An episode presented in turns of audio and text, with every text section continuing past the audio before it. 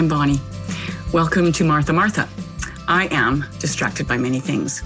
Because I'm a mom, because I'm a human, uh, because I have weakness, I need my Lord to guide me and to calm me every day. So let's walk together.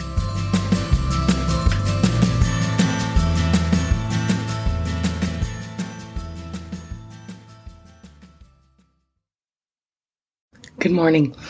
Um, reading from uh, The Role of the Christian Family in the Modern World, I discovered some notes that I made in the book on one section uh, called Gradualness and Conversion. So, the section here that I, I uh, highlighted says To the injustice originating from sin, which has profoundly penetrated the structure of today's world and often hindering the family's full realization of itself and of its fundamental rights we must all set ourselves in opposition through a conversion of mind and heart, following Christ crucified by denying our own selfishness. Such a conversion cannot fail to have a beneficial and renewing society, uh, renewing influence, even on the structures of society.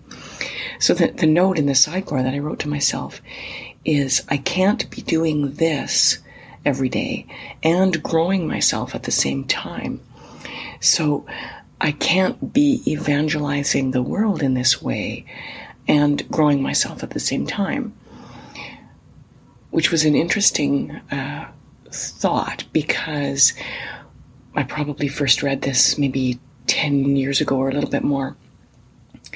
And I have particularly underlined we must all set, set ourselves in opposition through a conversion of mind and heart. And so I'm assuming what I was struggling with at the time was how do I evangelize the world in this way by setting my mind and heart uh, toward conversion and grow myself in conversion at the same time? How do I do that?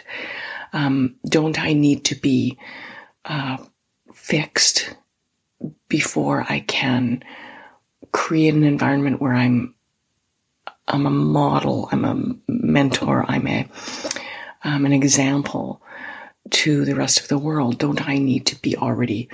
Don't I need to have already arrived? I'm assuming what was going through my mind. Uh, what I've discovered since then, and I don't know, you know, probably that discovery came gradually. Maybe I was even grappling with it at the time. Was simply that it's the only way, uh, the only way I can um, grow myself is by also evangelizing others. That's that's how uh, that's how I can live it every day is by saying, okay, this is this is what I want. I'm not there yet, uh, but walk with me, right? Walk with me.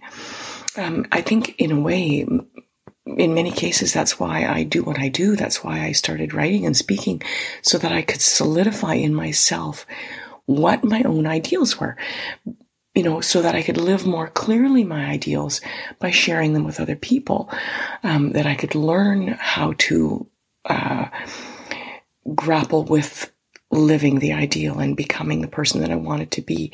And I'm still doing that.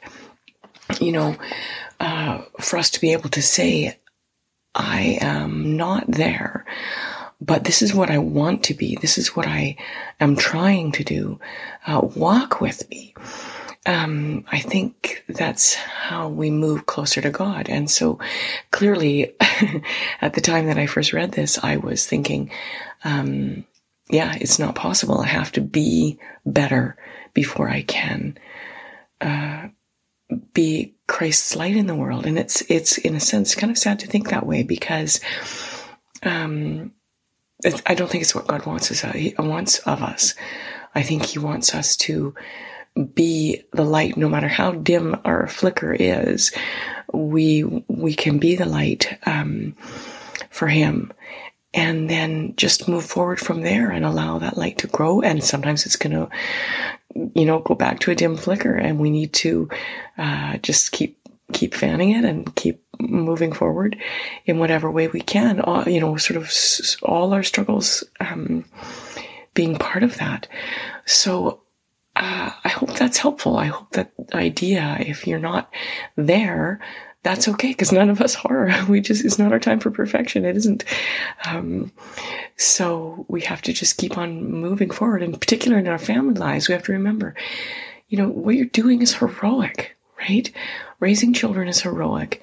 And trying to raise them the best way that you can and trying to get better at what you're doing is always heroic. So God bless you and have a great day.